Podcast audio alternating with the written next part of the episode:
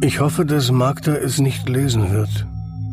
Und wenn doch, dann wird sie erfahren, was für ein schrecklicher Mensch ihr Großvater war.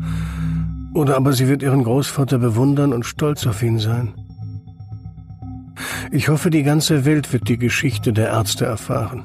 In Auschwitz und in den deutschen Konzentrationslagern. Und die ganze Welt wird wissen, was für ein Grauen der Faschismus war. Die falsche Gräfin und die Auschwitz-Tagebücher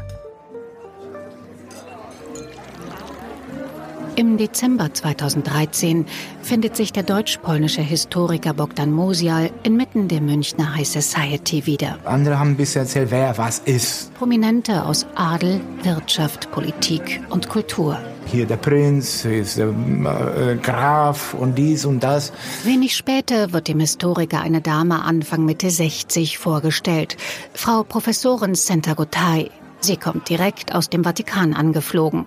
Beide kommen schnell ins Gespräch. Und sie hat ein äh, Problem, weil nämlich äh, ihr Großvater war in Auschwitz und sie hat Angst, dass er dort an vielleicht Menschenversuchen äh, mitgewirkt hat. Ihr verstorbener Großvater war ein jüdischer Arzt, der 1941 nach Auschwitz deportiert wurde.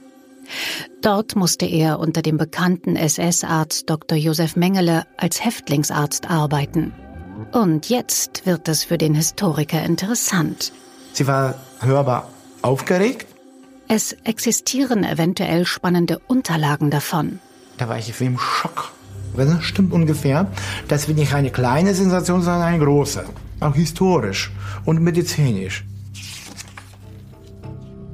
Die Tür geht auf. Generäle und ein Marschalloberst kommen rein mit einem Marschallstab. Der Führer. Das kann nicht sein. Ich wusste schon, dass es nicht stimmt. Hitler war nie in einem KZ, also geschweige denn in Auschwitz.